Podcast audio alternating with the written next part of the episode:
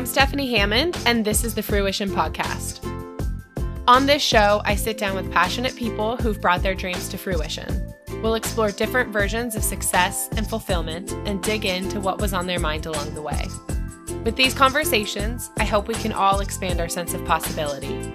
And who knows, maybe hearing their stories will inspire you to take action on yours.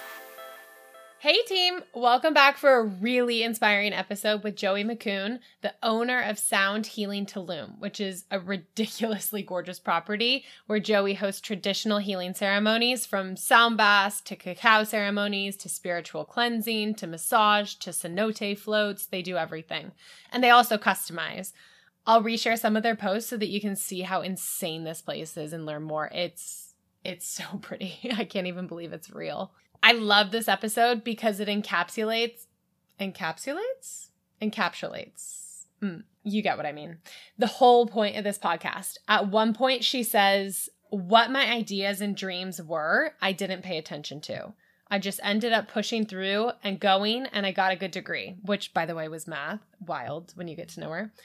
Later in her life, she reclaimed her ideas and dreams, and while her path was perfect and exactly what it was supposed to be, I just want to encourage you all to pay attention to what boxes you might be focused on checking off and assess whether those align with your ideas and dreams or maybe if they're someone else's. Beyond that, we hit on spiritual awakenings, manifestation, how to live in the ethers, but also in our 3D world. I'm pretty woo woo, so this was a fun one for me. Um, my current obsession is my Wildling Beauty Empress Stone and Empress Wand. I carry so much tension in my jaw. So I use the wand to dig into my jaw muscles and the Empress Stone to then sculpt the rest of my face, my neck, my chest. The release that I get from the back of my neck is wild. It's honestly so, so calming and so soothing. My last gua sha broke very easily. So I wanted something strong.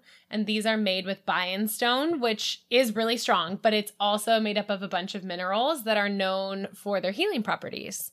So you're doing triple duty. You're sculpting, you're relieving tension, and you're healing. And we love multitasking. It's just honestly a really calming practice for me. So I wanted to share it with you. I'll link it in the show notes and also tag it in my Instagram, which is Path to Fruition. So go take a look and let me know what you think of the episode. Have a good day. Hello, Joey. Welcome to the Fruition Podcast. Thank you so much for chatting with me today. How are you? Where are you? Oh, it's so nice to be here. I really, really appreciate the invite. I'm really excited for this conversation. Um, I am in Seattle right now, actually. I, I left the jungle in Tulum for a little while. So, uh, probably why we have clear audio. yeah. You said that you're not that close to the ocean, but so you're like are, deep in the jungle.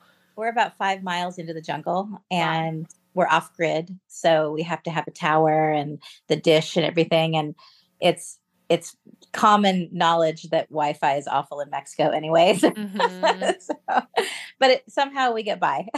Yeah. Patience.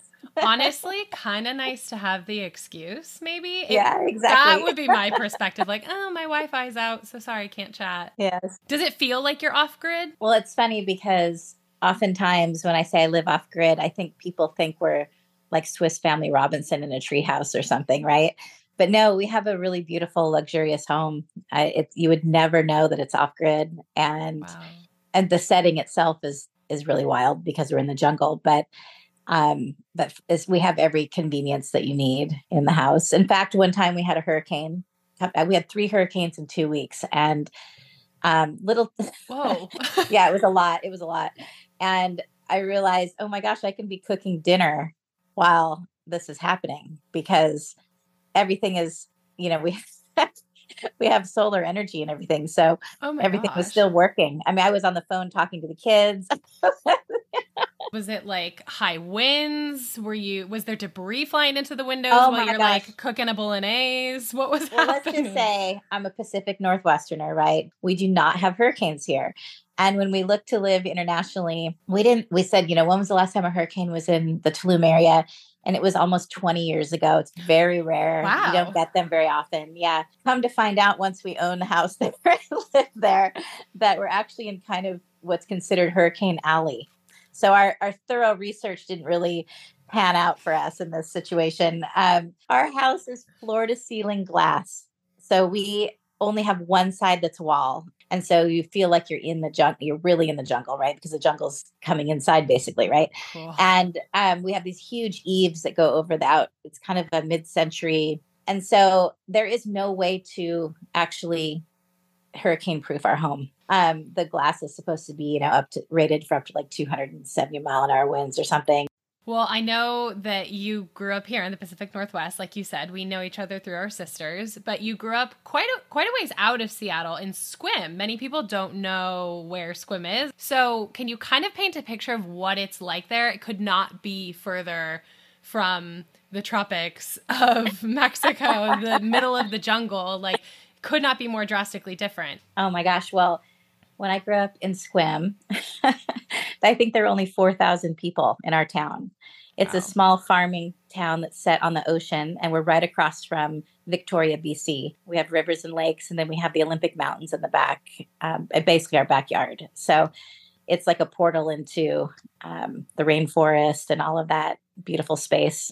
What did your parents do? Did they farm then? My dad was a chiropractor, and he was sort of on the forefront of holistic healing. So he had massage therapists and other kinds of therapists in his office. This is long before that was a thing, you know, and, um, you know, really into vitamins and, you know, growing gardens and all that kind of stuff. And my mom was, my mom worked at his office with him. And then he got into land development and real estate and mm. to make money in different ways. But I grew up with really entrepreneurial parents. And so it was go go go all the time and risk it all and make it. And i mean I, they would buy a thousand acres and he'd be counting trees and i would have to learn how to count trees with him and how's this going to be subdivided and what are you going to do? And we have to replant here and we have to do this. So it's wow. good for the environment. And you know like we always we just learned our business how you're going to make money on any given situation and we were being trained right there by our dad. Wow. so, That's incredible. Yeah, it was fun. And, you know, I was in a small town, so not everybody's like that. That's not the mentality, but I will give it to my parents. It was just never even questioned. They were just going to put their mind to something and do it. And so I think that is where I get that from. You know, mm-hmm. I just mm-hmm. never, I think I have ideas and I just go with that idea and I don't even think that it's going to fail or that it's not going to work or I don't think that maybe that's not going to be able to financially you know hold me. I just go in mm-hmm. believing it's going to happen and that it's going to work out and I see the success. And so in a sense I've grown up with learning how to form intent and activating that and creating and manifesting what I'm going to do. And so I think that just happened from a small age, not even realizing that's what I was doing. And now I see that that's what I'm doing and I understand that and I own that. And so a lot of people are like, you're, you know, how so many people talk about moving internationally and making these huge life changes. You know, how, you know, how did you not know you're going to fail? And, and my answer is always, I didn't know, but I never even gave that a thought. I never even considered that it could be a failure, that I would be ruining my life in any way. yeah. I just went for it. And once I made my mind up, I didn't think, oh, I'm going to live in lack. I set my intent and then I manifested what I needed. I also think that a lot of people are like, oh, I want to manifest wealth and I want, I need all this money and I need to live in flow. Well, sure, you can ask for those things, and that's, but it's not necessarily going to come back to you unless you are in service in some way and, and have gratitude for it, right? Like, I think that the secret to setting your intent and manifesting and living in flow like that or living in abundance is is that not only are you recognizing that you don't need to live in lack, but you are grateful for what's happening. You see that, you're open to it, you're receiving it, but then you're giving back. So that is how, and I think that I'm really fortunate that that just happened naturally for me in my life. And then I realized later that that was this golden key. Yeah. And, yeah. and that I didn't have to learn the hard way. You flow in and out of that. And then you realize when you're in flow and when that's actually happening. And sometimes you need to reset your mindset and everything. But yeah, yeah, of course. And but as you continue to enter that frame of mind, you learn what's happening within your own thoughts to get you in that state or what brings you out of that state and you can kind of get better at it. Exactly. Yeah. Yeah. So do you feel like your parents had that same mentality, that same sort of mindset, that abundance mindset? Do you think that you developed a, a mindset kind of one level beyond theirs by witnessing just their kind of like blind courage? I think both. Mm-hmm. I think that absolutely my dad was like, I'm not happy with the amount of money I'm making. I got to put three girls through college and have three weddings and three whatever and take family vacations and try to save some money on the side and try to live without working. He was seeing 100 patients a day in his chiropractic clinic. I mean, we're from, it's a mill town in Port Angeles. So a lot of mill workers would have, be injured and come in. And I mean, he was like insanely busy and popular, and people came from Seattle to see him and stuff. He wow. was amazing. He started getting arthritis in his hands. And I think that's why he retired and he realized he needed to have other forms of income. But he was just a go getter. I mean, mm-hmm.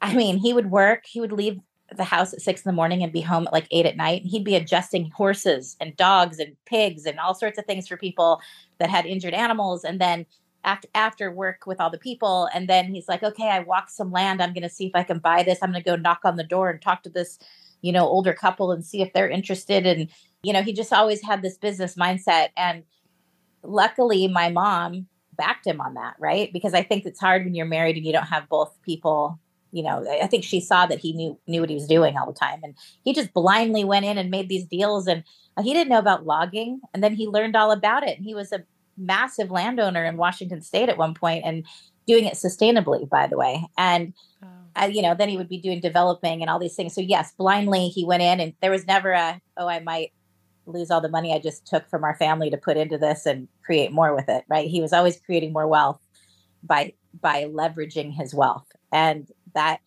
you know there was stress for sure but he just believed he was going to do it and he that was the key. And so he did. And and i think the only thing that i would never say i'm better than my parents because that's not what we mean to say when we say that but i think i've made one improvement that they didn't have where i think that my dad always says the only tip i ever got was work hard for your money and i always say well okay true dad you have to work hard for your money but that doesn't mean all you have to do is work right? Mm-hmm. So he's in that mindset where you just work, work, work, work, work, and grind, and rarely took the time to enjoy enjoy life. And I think they're finally in their 70s at the stage where they're starting to do that a little bit, but they could have done it earlier. But they were in such a mindset of work, work, work, work, work, and I fell from that. I decided I made a shift in my life at one point that they never did. And that's okay. That's maybe that just wasn't their journey, but I was not going to live like that. I saw how tired they were all the time, and I was mm-hmm. seeing that I was going in their footsteps, doing the exact same thing. So,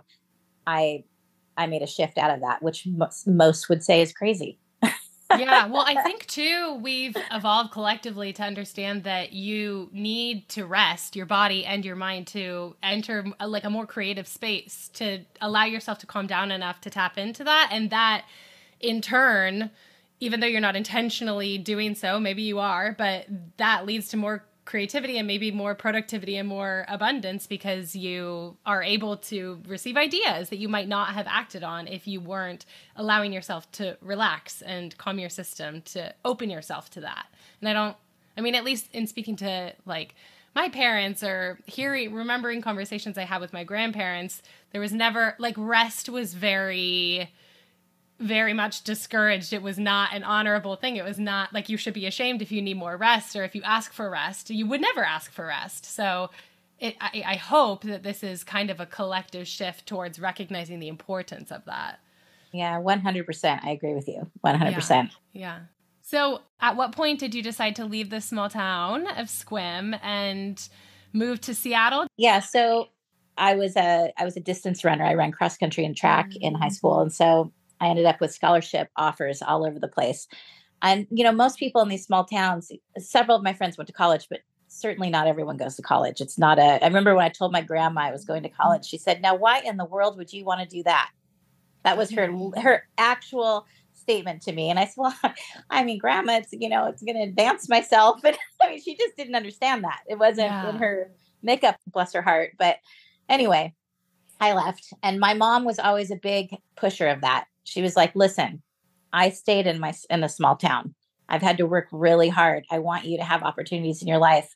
So we're working hard to give you these opportunities. So we expect you to do that."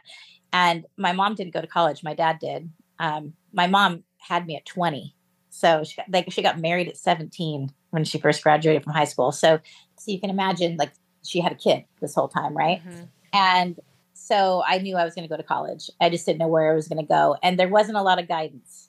I went to Seattle Pacific University is where I went, and um, you know, it was wasn't probably in retrospect really wasn't a school I probably should have chosen, but my coach was a four-time world champion and wow. won the Olympics in cross country and track. She's really famous. So I ended up going there to run for her. Um, I turned down University of Washington, which I should have probably gone to University of Washington, but I probably would have never graduated because I might have gone to sororities and gotten involved in all that and literally partied my ass off. So in that sense, it was good. I went to SPU, which is a super strict religious school. And I didn't even mm-hmm. realize it was like that until I got there. And I just put my head down and did it, you know, but the sport, the athletic, you know, aspect of it was amazing. So I had a lot of fun and yeah. life was good. And I just hung out with all my friends at UW and, you know, still got that big school fun. Did you run all four years then? Were you on the cross country yes. team? I, okay. Cross country, indoor track, and outdoor track. Yes. Oh, wow. Oh, my gosh. Yeah. oh, that's a lot. That's a lot uh, of running. I'm not a runner. I was a much thinner girl back then. my knees hurt hearing that, honestly. So, did you think that was there opportunity to run professionally? What did you go to college thinking you might focus on while you were there? Yeah, I was so naive. I was just going to college to go to college. Um, yeah. When I was a little girl, I wanted to be an interior designer because my mom had this girlfriend who helped with our house when it got built. And I was so impressed that she drove an RX 7 and she was cool. And she came to the house always in like high fashion. And my dad signed me up for my first semester. I ended up being a math major. I hate math, and it, it did nothing for me in my life. So I was a math major um, and a marketing minor.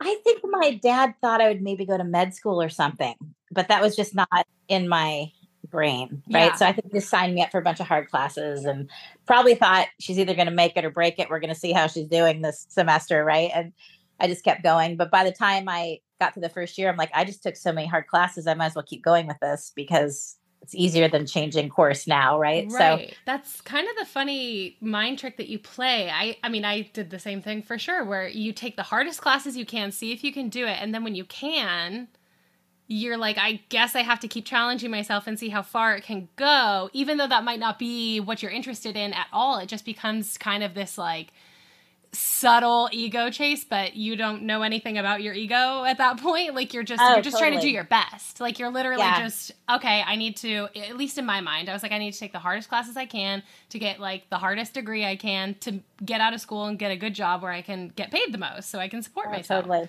Yeah. I mean, I I had a full ride scholarship to University of Hawaii. and I was like, "Oh my god. Dude, I'm in." And I really yes. I was really into scuba diving and um marine like marine biology and they had an amazing program there. And i was so excited that i got in and it was going to be completely covered. And my mom was like no you are not going to hawaii. You will major in tanning. Yeah. and and and, I, and she's right because i know me and i'm way too much fun to be at a fun school. So that that was just like it ended up being a good thing. But yeah. um but i think that you know what my ideas and dreams were i didn't pay attention to. I just ended up pushing through and, and going and I got a good degree and it, it's all great. And then I I realized that I liked fashion and design still.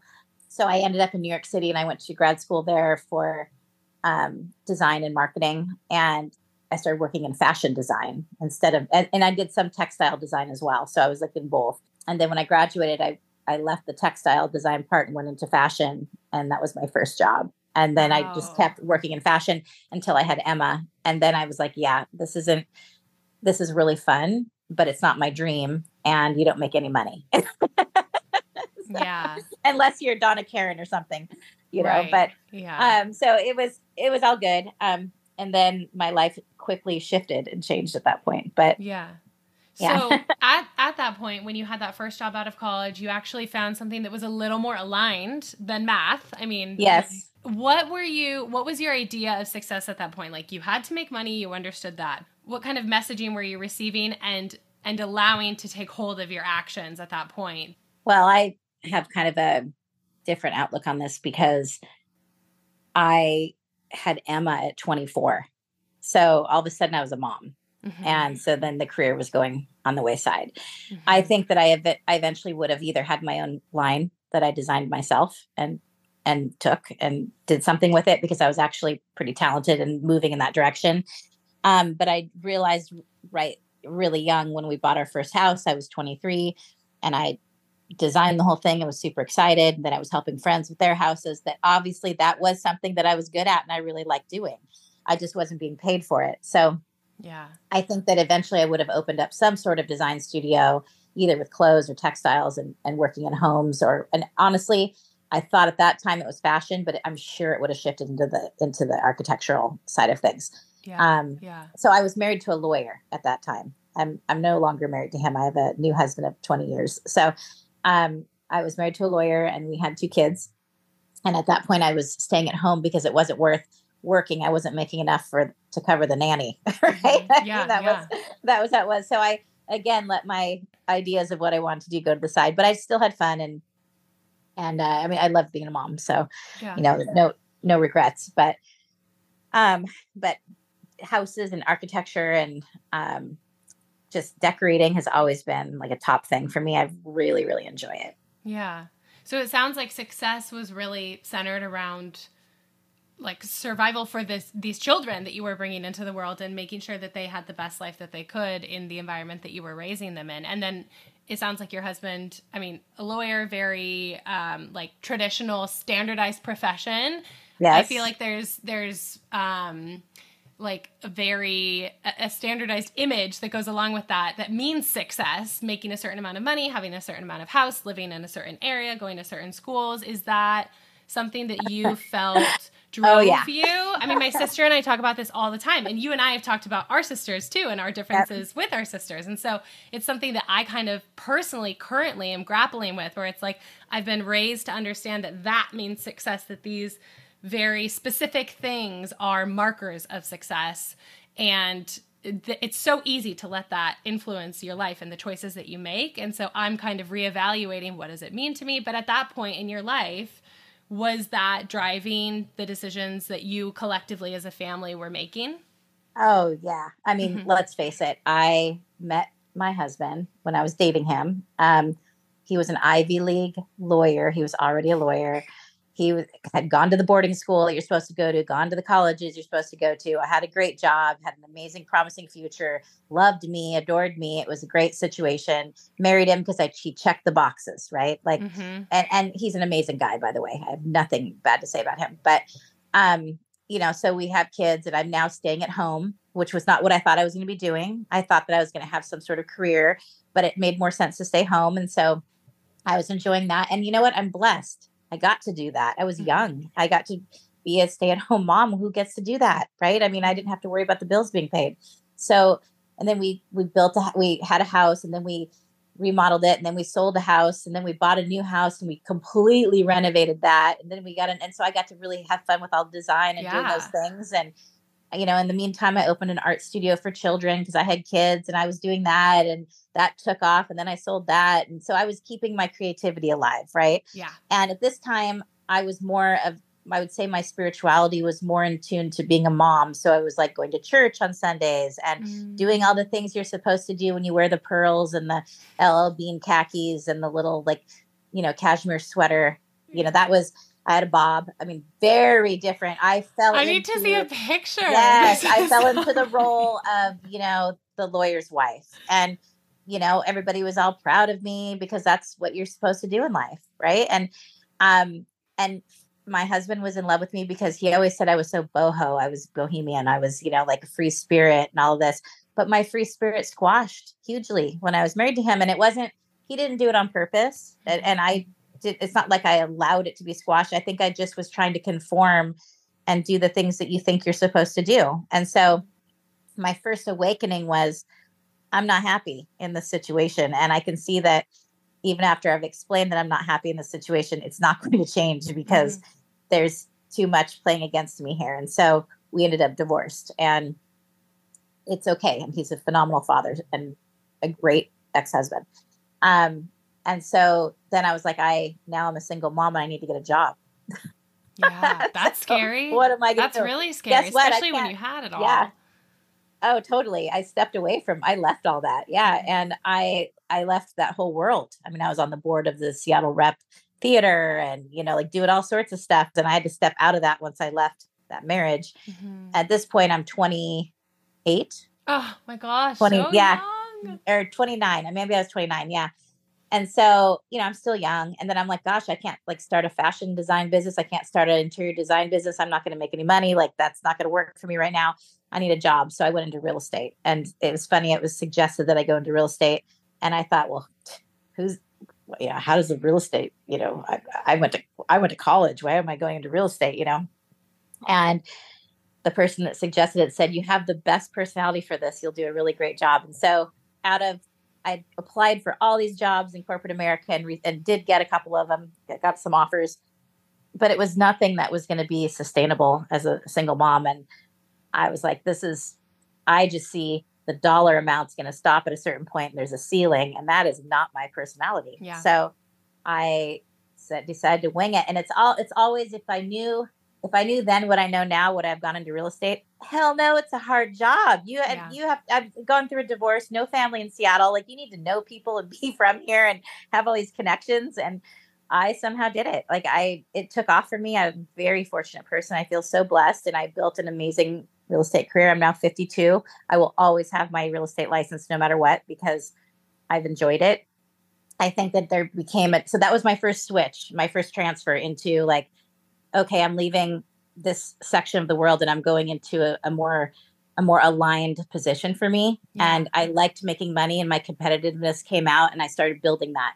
But then I went head to the I went head down, nose to the grindstone and worked myself for 20 years. I just yeah. was like like work, work, work, work, work. And and I'm like, okay, this is and in the meantime I got remarried and I married a, a wonderful man who's um a design build contractor. So we re- remodeled and renovated really beautiful homes. And did you meet him through at, work when you were? Um, no, through through friends. Oh, okay. Um, but he he's like into the design of homes as well, and we had that in common. And we really grew spiritually together. We really had an awakening together, and yet we were still, you know, we we would do a lot of um, just personal transformational journeys together when we we would travel. We would take the kids or alone and you know go to Peru and go to the Amazon and go to all these amazing places in the world and and really experience you know a different level of of tourism right? Mm-hmm. and and really worked with plant medicines and did a lot of things. And so i had a second awakening. And, and it well, helped i have a question about that because you at some point you opened yourself up to things like plant medicine and a different form of tourism. Was it on those initial trips that that you took with him or did it did that start unfolding for you at the time of the divorce or sometime in between maybe when you first met him? Or at what point did you start opening yourself to this version of spirituality that wasn't catholicism and going to church on sundays? I think it was about the time i got divorced. It started okay. for me. And then when i met mitch we just had this in common but it was we're very we were like babies in the spiritual scene, you know. Yeah. And what did it look books. like at that time? Um, you know, I cl- I liked crystals. Yeah, and, yeah. You know, I had oracle cards that I read, and mm-hmm. yeah, I, I, stopped going to church because I felt like it was confining, and that there was more to it than just you know going to church and giving tithing every week. You know, and and it, that you know there's a more. It doesn't matter if you're in Tibet or if you're in China, if you're in Japan, if you're in Europe or wherever you are, whatever you're if you're Jewish or whatever, there's something that's similar within every religion that we're yes. all, you know, basing it on. And so I just was expanding. I started traveling. Um, and so I'd work really hard and then I would take these amazing vacations. I took the kids everywhere.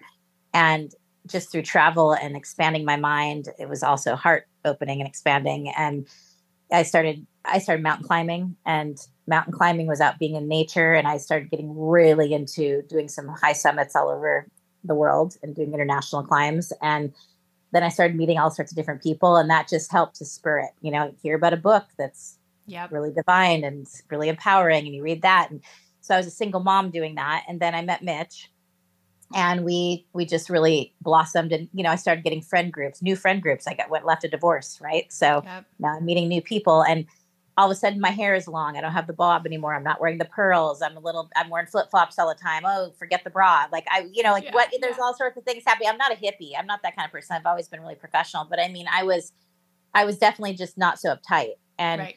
the and I remember my mother saying to me like a year and a half after my divorce, she goes, "There's my daughter."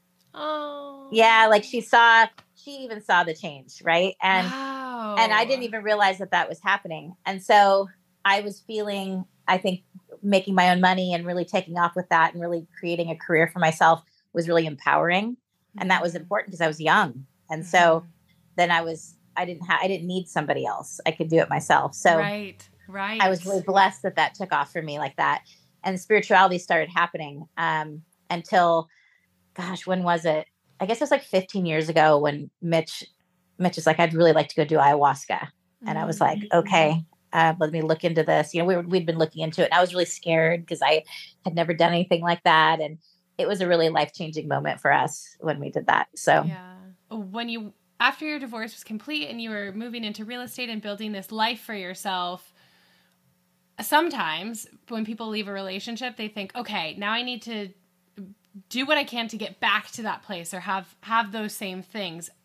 Did, were you thinking in your mind like I want to transform my entire life. I know that this isn't working for me and I want to find my thing, my place and and build a completely different looking life than what I had before or were you still kind of in that survival mindset of, you know, alignment and fulfillment are a bit on the back burner because I I still have to support myself. I need a job that makes me money and I really need to get work done.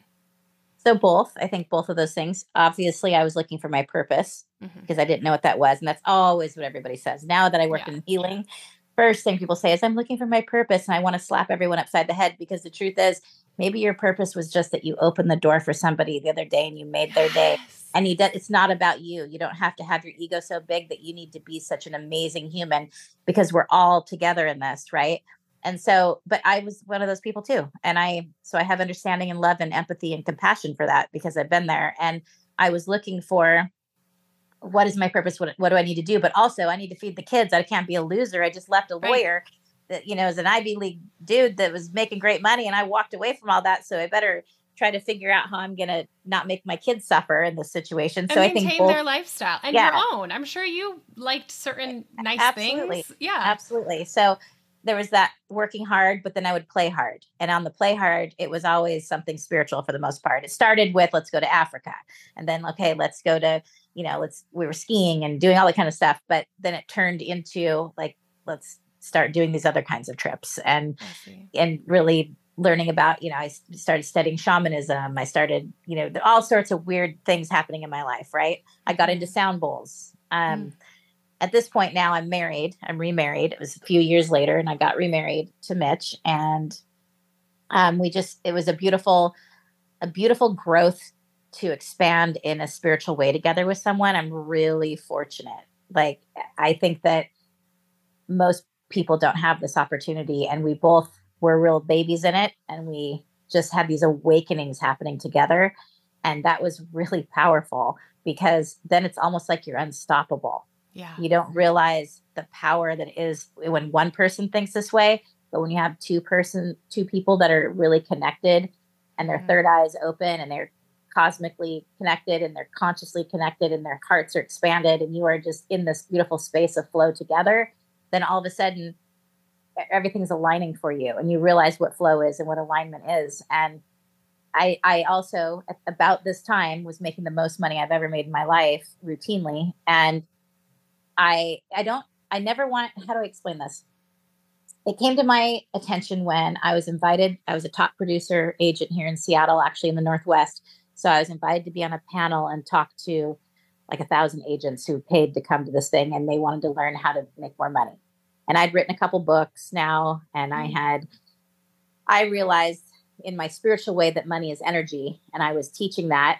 I was I walk up there and I'm like the 10th speaker and there's like 12 of us and every speaker gets up there and they're like showing how the money that they've made, how many houses they've sold or units and all their, you know, it's like a brag thing when you get up there and they talk all about all your highlights. And then, and I realized that they all had like eight or nine people working for them.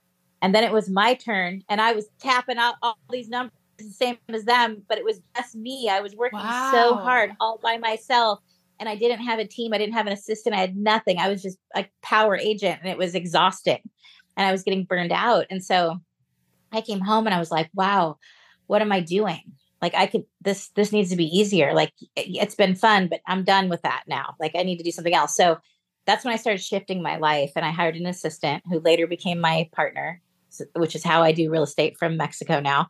Um, and I and I still have it going. I then opened an office and um, had a, had agents. There we are up to like 16 at one point.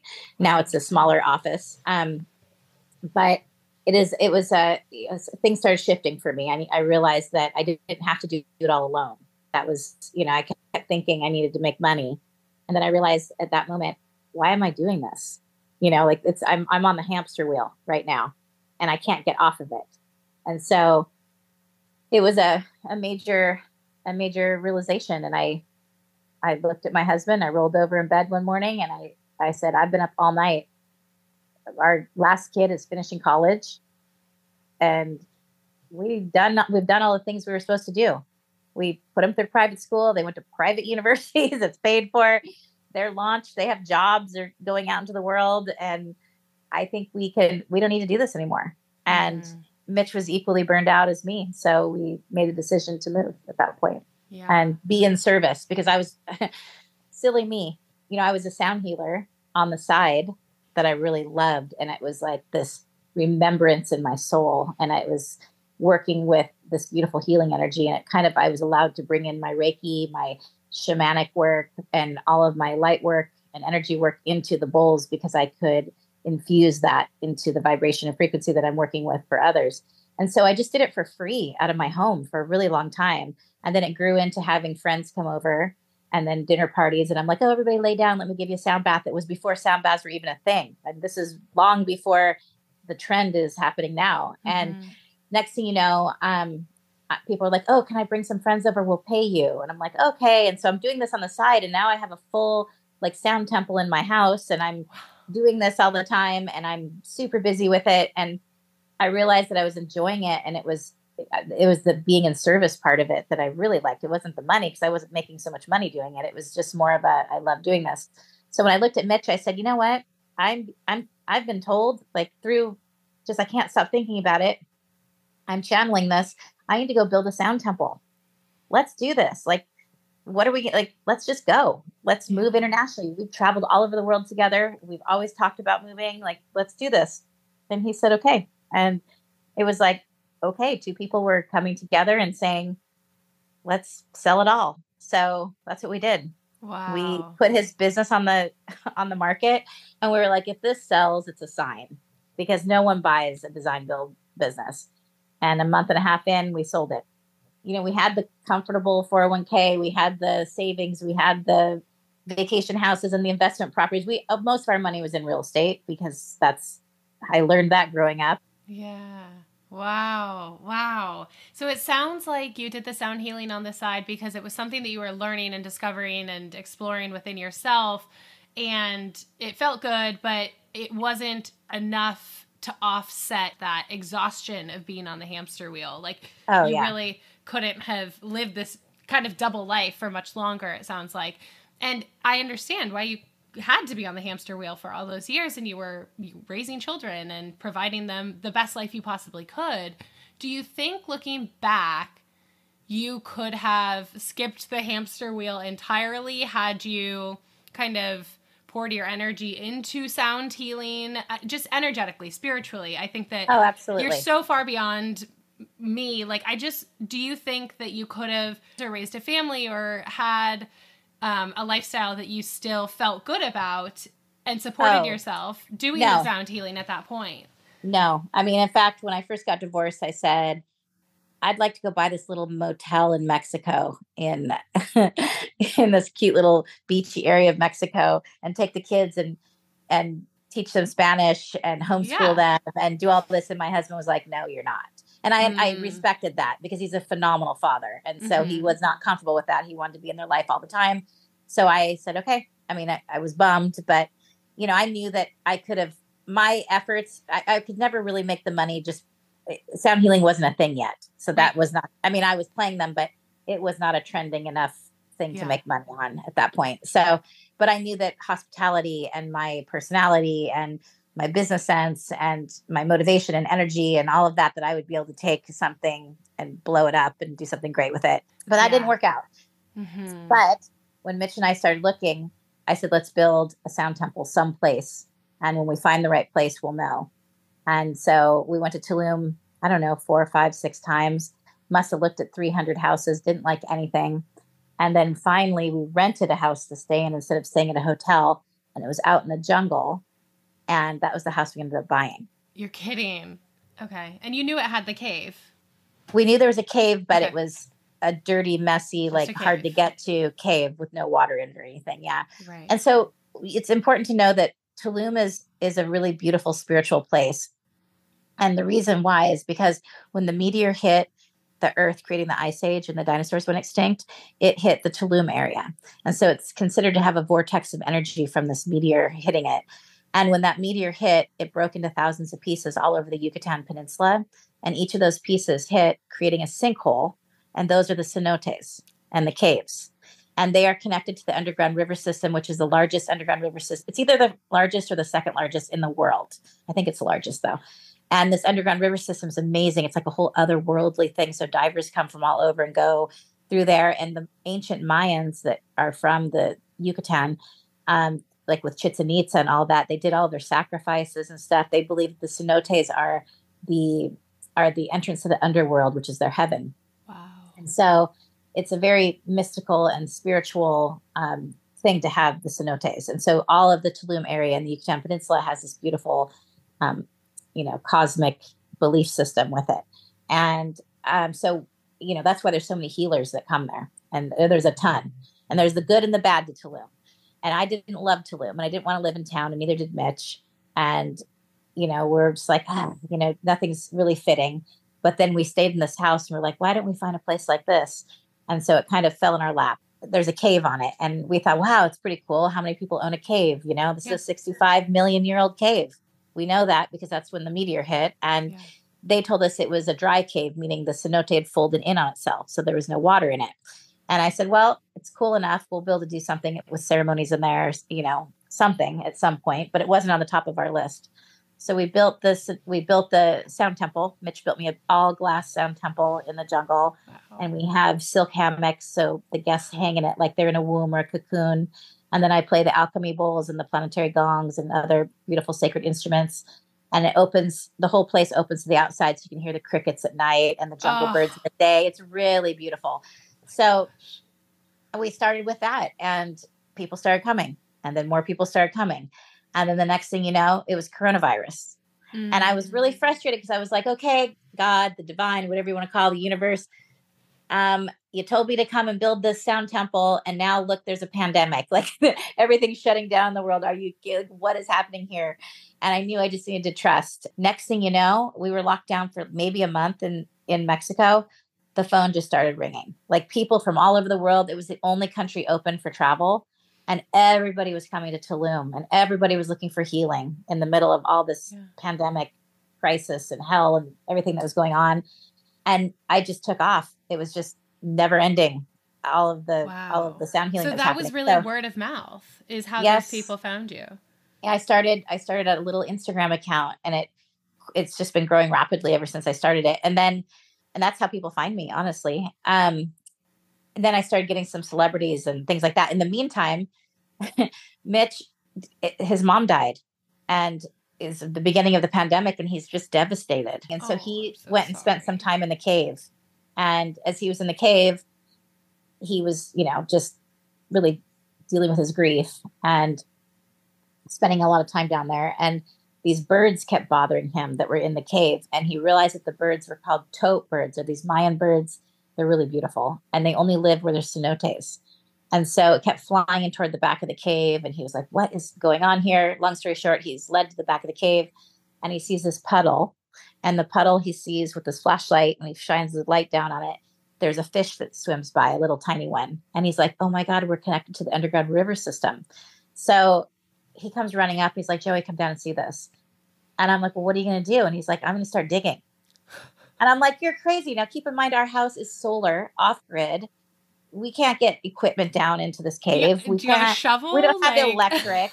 like, I mean, so and nothing's really open. It's it's we're still in the pandemic. So he somehow gets some jackhammers that are I mean, we can't even plug in because that would suck all our electricity, right? So mm-hmm. he gets some jackhammers and he hires a couple men to help and they manually opened up and the, pulled it all out and all the stuff that they pulled out they reused sustainably and built like different levels in the cave and for terraces and things and then he like, made his own concrete on site. He polished all the rocks so we could walk on it so it's soft. I mean like you've seen the pictures. It's absolutely beautiful. Stunning. so once we realized we were going to be using this cave like this even before the work started we we went through ceremony and we called some locals to assist us and and we you know we asked permission of earth and you know the universe of the guardians of the area to allow us to work if we're serving humanity and we just kept doing ceremonies and kept asking for permission and kept doing all of the traditional things that you do when you're building on land like that and so in the end uh, we had a big mud puddle and mitch was like you know we you have to have an inflow and an outflow for it to be a real cenote otherwise it's just a puddle you know it's like a dirty pond that you made and he's like i feel the inflow because he could feel the water coming in. He's like, I feel the outflow. It's the suction, but you know, he didn't have diving equipment, so he couldn't. Like he was holding his breath and going under and feeling, and then and then trying to pick with the axes and the picks and the jackhammer and to open up the area so it could flow. Anyway, he one morning he comes running up and he's like, "You're not going to believe this. Come down!" And it was just clear, crystal clear turquoise water, and it was so beautiful. And he's the universe blessed us, and I so we at that moment said, thank you with so much gratitude for this beautiful, not only has it been a healing, a healing time for my husband as he's going through this, but this was a gift to us because we did not know that it was ever going to be more than a sound temple. And now we mm-hmm. have this which was enough. Space. Yeah. So now we have we have this beautiful space that we need to share and we're we want to be in service to humanity with it. So we don't allow alcohol in there. We don't allow anything you know, we have all different sound journeys and cacao ceremonies and beautiful Mayan and pre-Hispanic ceremonies that we do, and it's very special and very beautiful, and that it has given back one thousand fold. And because we care for it, and we've really tapped into the energy there, um, it just keeps, you know, it's amazing. Every morning we decorate for our clients. We use the jungle flowers that are growing these beautiful red flowers. If you look on Instagram, you'll see the palm leaves, these red flowers and candles that are all over for what we do to decorate. And it makes it special for the ceremonies. And we pick the flowers. There'll be no flowers left. I use so many of them. And every day we wake up and the flowers are back and they're oh. bountiful for the next day. The jungle literally gives us back every single day. And sometimes it's a hundred flowers we pick. And the next day, no matter what we need, it's been very rare that we haven't had enough flowers to do anything. Wow. That all so, just sounds so divine and magical. Like you could never have planned that or even pursued that in any way because it's just it's it's beyond what you could have ever conceptualized in your own mind, I would imagine. I mean Yeah, I mean we had no idea. We had right, no idea. Right. Literally, our idea was let's go build a sound temple and we'll just live humbly off that. Okay. Right. And then now we have the cave. And so there's a whole other aspect to it. And now it's become discovered. We have celebrities and influencers. And in fact, this week uh, on Friday, we have this, hu- we have a huge television production being done there. Now, keep in mind, I don't allow anything like that unless it's all about our healing. Mm-hmm. So the center of the show, like the whole purpose of the show is that these people are coming to heal, be healed. And so that's why we're allowing a TV production. Mm-hmm. I wouldn't just do it if it wasn't really about what we're doing. Right. So we've turned away a lot of we don't rent our cave, we don't do anything like that because we really want to control the usage. This is a really sacred space to us. Right. And so we we control it that way. Right. Um, right. So it's it's very special but but because this has blown up so much, now we realize and you know it's been tight. Like we we made the shift from ample abundance yeah. to okay this is a risk. We're moving to a foreign country and sinking our money into it and we're building something that we don't even know if people are going to come. Okay now they're coming. Wow now we have this other project we didn't think we were going to have to spend money on. Okay well we're doing that and getting rid of a lot more money that we probably should be saving. And then um, you know, still living simply, trying to live on a budget, which we've not had to do in a very long time, yeah, right? Yeah. And creating all of this, and then, um, wow, this is taking off now. And so all these people that are coming, a lot of retreats come to me. So like someone who's hosting retreat in Tulum will say, Hey, we'd like this to be our final day. The special day is, you know, come for have ceremonies at your place or and I curate whatever for people. So it's really special for whatever group and it's always private. So I get people from all over and they'll come just to host a retreat and come to us for one or two days. And so um, they're constantly asking us, can we stay there? Do you have any place for us to stay?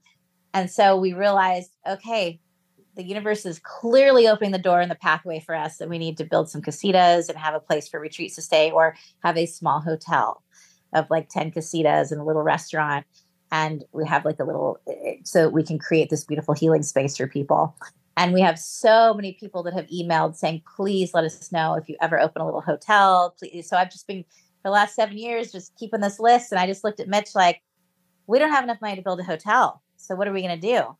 And so we decided to come back to Seattle and we're back in 3D right now because we've been living in 5D, just having this amazing, just working in the healing um, world and just enjoying and loving every bit of it, but not making enough surplus that, I mean, I shouldn't say that.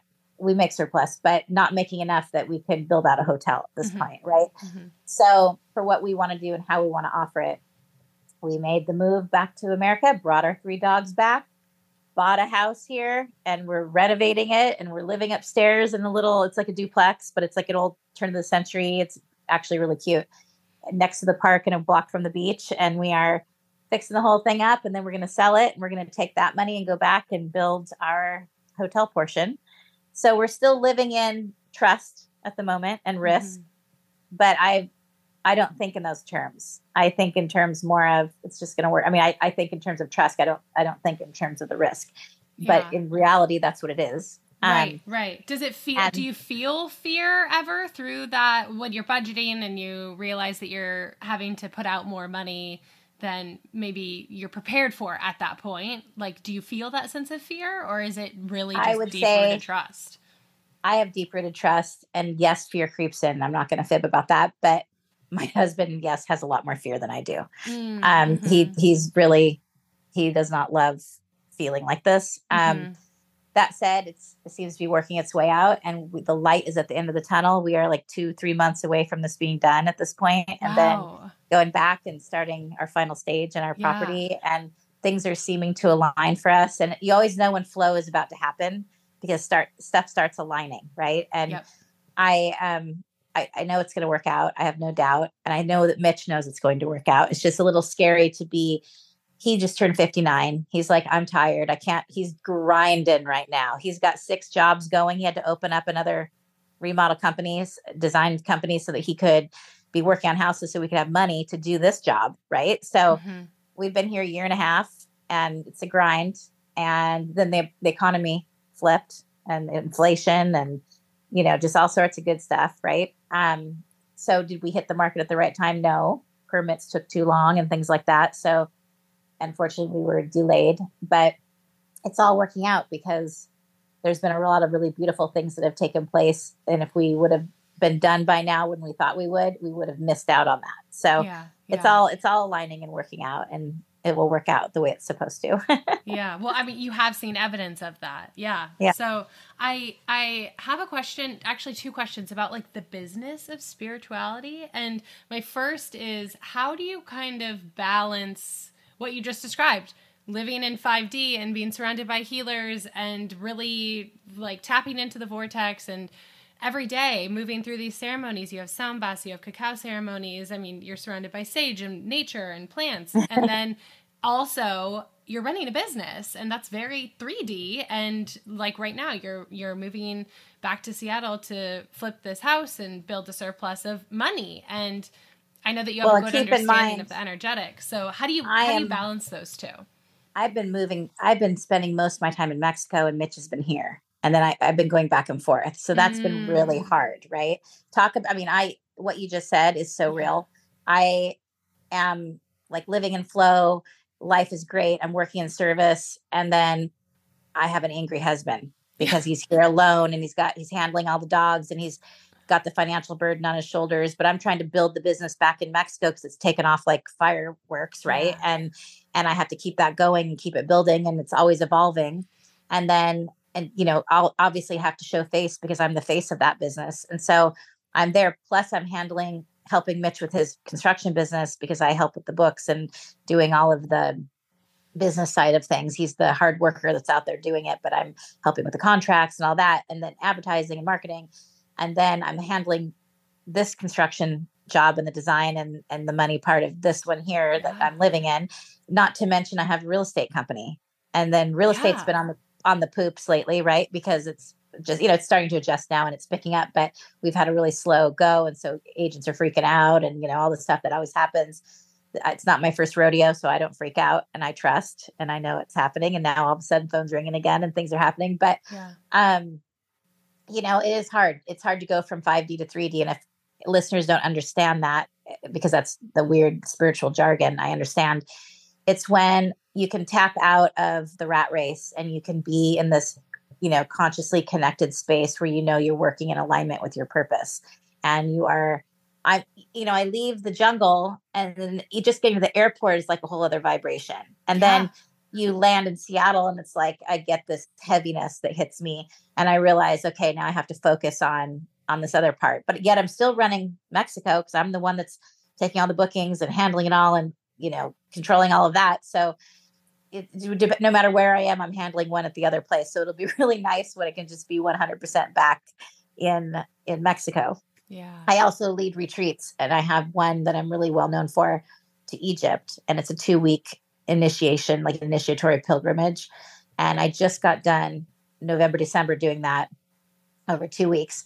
And it was so popular on this one that I have a full group going again. So I'm leaving in September to do that. So I'm also managing all of that on top of all this. So I do wear like 40,000 hats. And wow. wow. it's been a lot yeah um Yeah. but i would it'll be nice just to be back in in the jungle with my husband and our dogs Yeah. and be building it out. Mitch loves the the work part of it. He loves the creativity that he's allowed in mexico that we aren't allowed in america. Like Mhm. his his spirituality comes out through his hands and his creativity. So that's his divineness that comes out in him. And so he loves to create and build and that cave is is like his gallery. Yeah. that's really his it's a beautiful a beautiful showing of his heart honestly. Yeah. um so that being said it is hard to jump back and forth from between the two. And i would say that mindfulness and practice has been a huge part of it. Like i meditate every single day no matter where i am. And if i miss it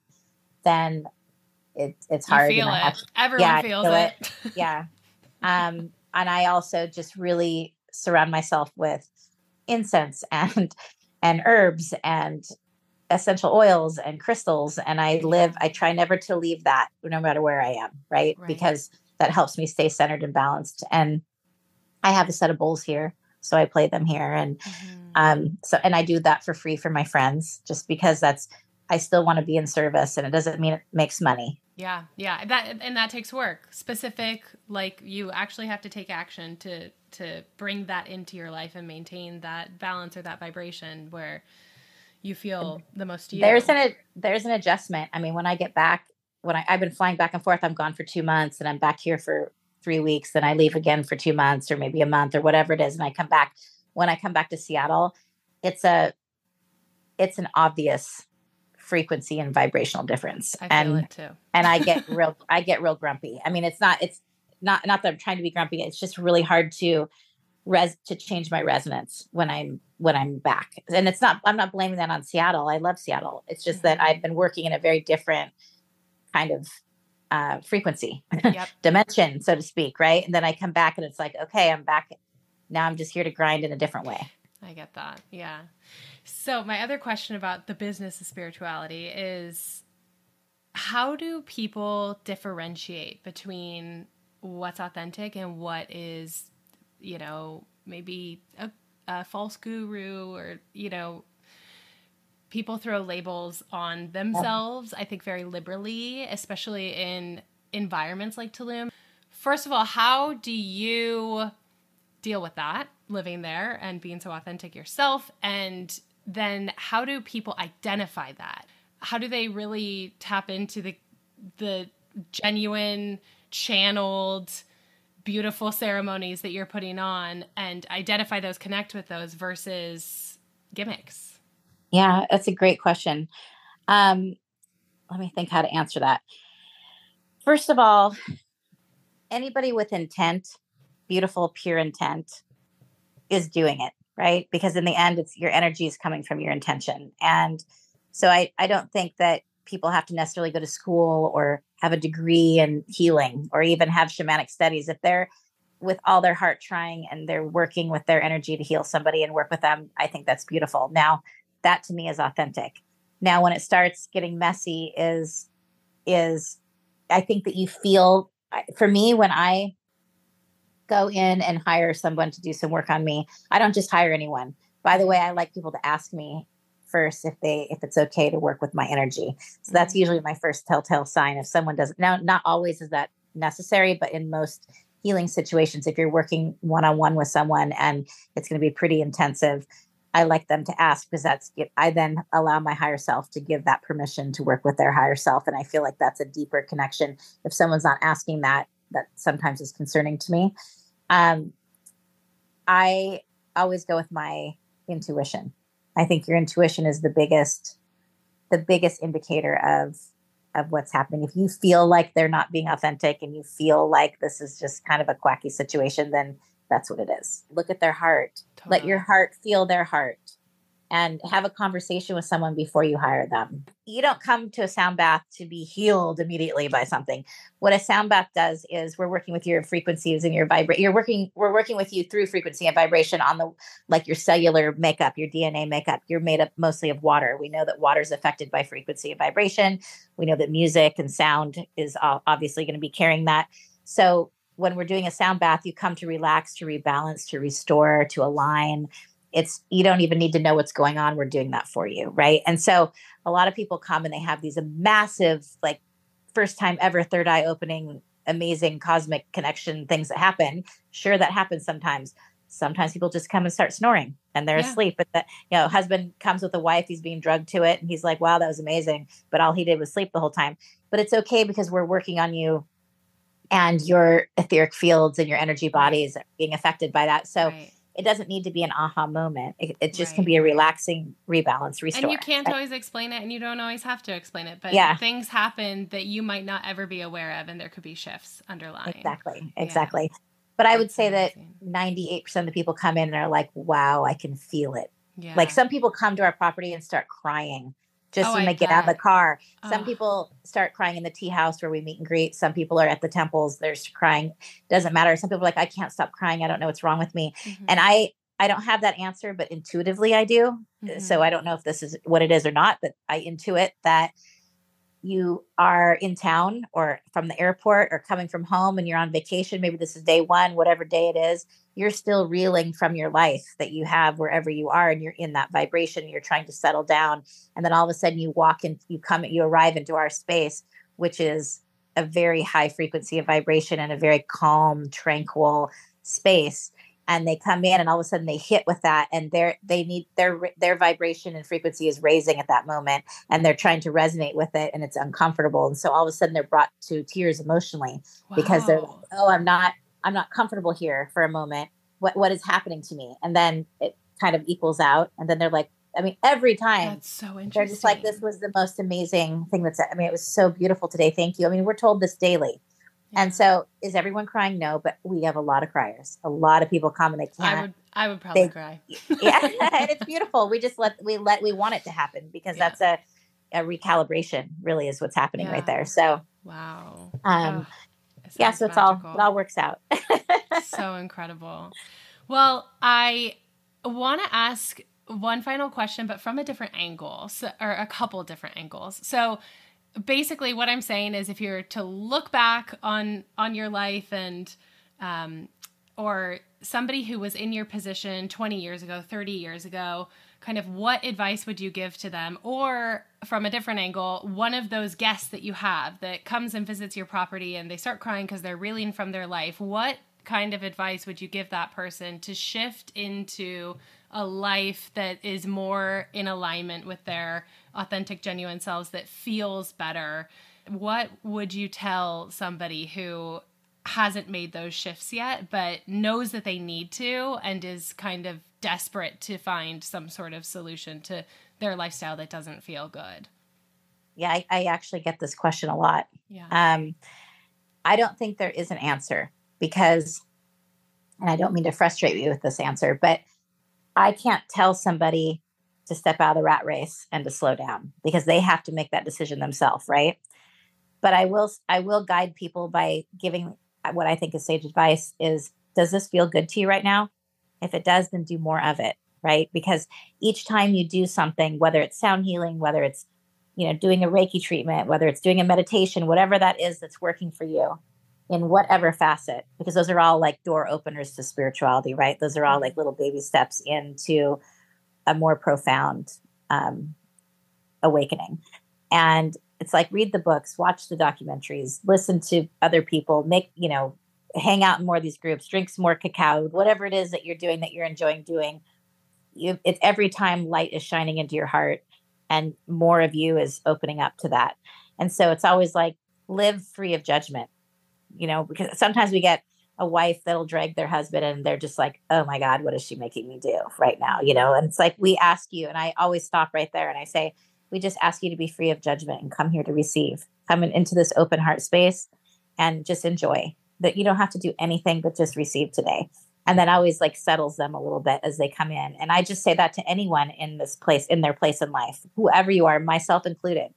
You know trust that if it feels good then you're in the right direction and when the time is right to make that jump if that's what it is for you because that might not be their journey it might be that they need to stay in the rat race because that's their karmic path that they're on i can't tell someone to stop doing that you know my son is a great example of this I raised my kids in a very spiritual household. We banged the shaman drum when they were fighting and had to have their moment with the talking stick. I mean, you know, like we worked with plant medicines together. We, you know, I've journeyed mushrooms with my children. We've, we have, we have a very, I mean, they're, by the way, they're phenomenal humans. They're outrageously successful and amazing adults. I put forth incredible humans into this world. They're not, they are, they are in service in every way. They're amazing. But, my son is a businessman. He works for a $45 billion company, he works in mergers and acquisitions. He is a VP at 25. He speaks multiple languages. He's an incredible human.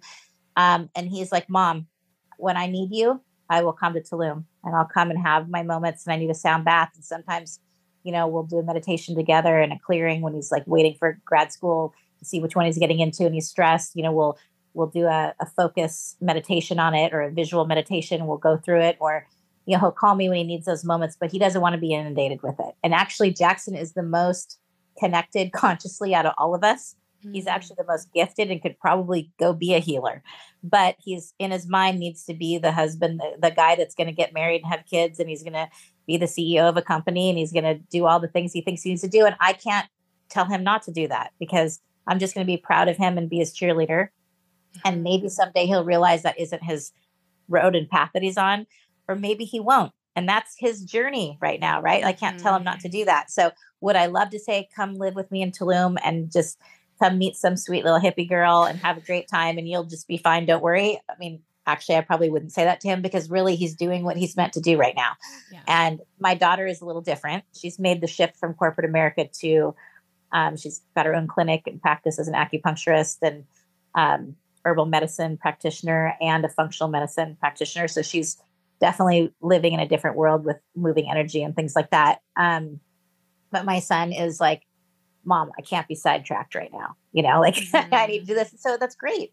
And I'm happy for him because that's what makes him happy. And so I, I never feel like I can tell somebody, if this is a long answer, I'm sorry, but I never feel like I can tell somebody to get out of the rat race um, yeah. because that has to be their decision, right? It has to be their calling and even if they don't know that they should do that, and I'm looking at them like, oh my God, you're miserable right now, but that's mm-hmm. not my mm-hmm. place to tell you. So, yeah. Um, and sometimes so. there's still lessons to be learned. I mean, I, I love the picture that you painted in my mind. I just keep seeing this huge full circle for you that now you're building out a hotel on your property when coming out of your divorce, what you yes. wanted to do was move to Mexico and buy a motel and build out a beautiful hotel, but it wasn't the right timing. Yeah. Isn't it funny how that happens? yes. yes. It's crazy. I mean, that coincidence has not gone unnoticed with me. Like I didn't yeah. start out to do that, but in the end, it has come full circle, and I recognize that. So, yeah. and I think that means everything, but patience can be so hard because everything seems so urgent, especially when you're living in a place with a faster pace of life like this. You think time's ticking away. I need to figure this out, find my purpose, all yeah, all of that. But there is, I do believe in divine timing, even though sometimes it's very hard to just sit back and allow it to unfold. absolutely, absolutely. Yeah. Well, thank you so much for sharing your story. This has been fascinating. I honestly could talk to you for hours. I have a million more questions, but maybe we'll have to save that for another episode. We could go have coffee or something. Yes, really I would fun. love yes. to. I would love to. Maybe cacao. I wonder yes, if there's a place I know. I could, I could try to whip some up and bring it. Absolutely. Oh my gosh, that'd be so fun. I would love that. Thank you so much for sharing everything you did. And I hope that we get to speak again on the podcast and have you back. Okay, thank you so much, Joey. You're welcome.